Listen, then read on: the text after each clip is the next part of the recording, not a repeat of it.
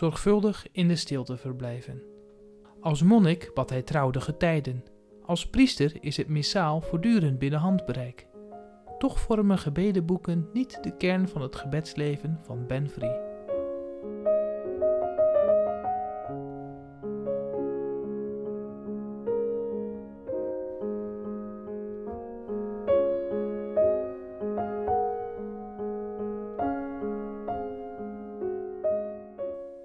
Mijn godsdienstleraar staat naast me. Hij gaat rond in de klas en is nu bij mij. Hij kijkt, zoals hij aankondigde in mijn schrift, naar de manier waarop ik de inhoud van zijn lessen heb verwerkt. Zonder iets te zeggen schrijft hij in zijn notitieblokje en gaat naar de volgende leerling.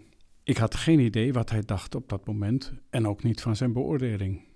Dat hij hoog was, bleek uit het rapportcijfer, wat ik me helaas niet meer herinner.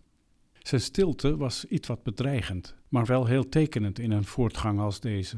Hier zijn woorden niet doorslaggevend, er is een andere communicatie, een andere werkelijkheid. Het gaat over een geheim, iets lumineus. Net als spreken over je gebedsleven. Woorden zijn relatief als je probeert, en zo spreken we er dan ook over, het onzegbare te omschrijven. In de jaren van de middelbare school was het soms hopeloos zoeken naar context voor wat er in mijn ziel gebeurde. Religie verspeelde alle respect en was verre van vanzelfsprekend geworden. Wat nu met die religieuze ervaring aanvangen? Was het dat wel?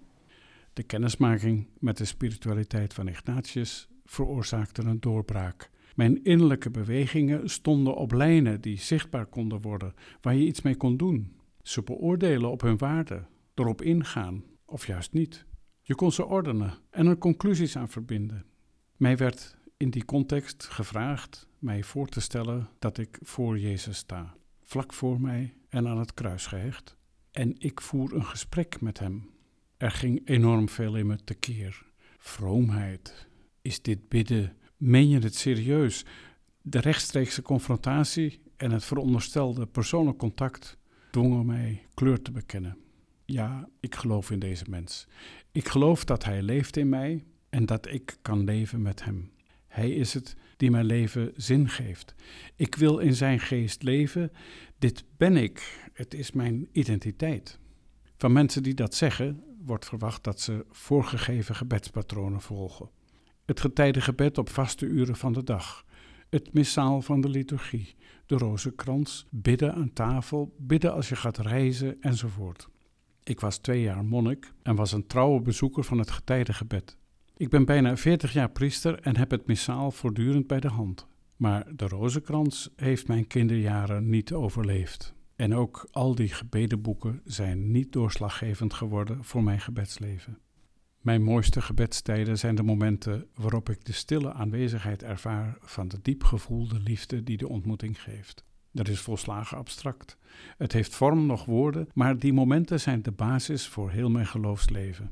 Het geeft mij de reden om, als ik in stilte kan zijn, daar vooral zorgvuldig in te verblijven en te ontvangen wat zich daar aandient. Hij in mij en ik in hem, verder niets. Plaats en tijd doen er niet toe dit is veel groter. Dan moet ik het altaar op, hardop bidden of preken.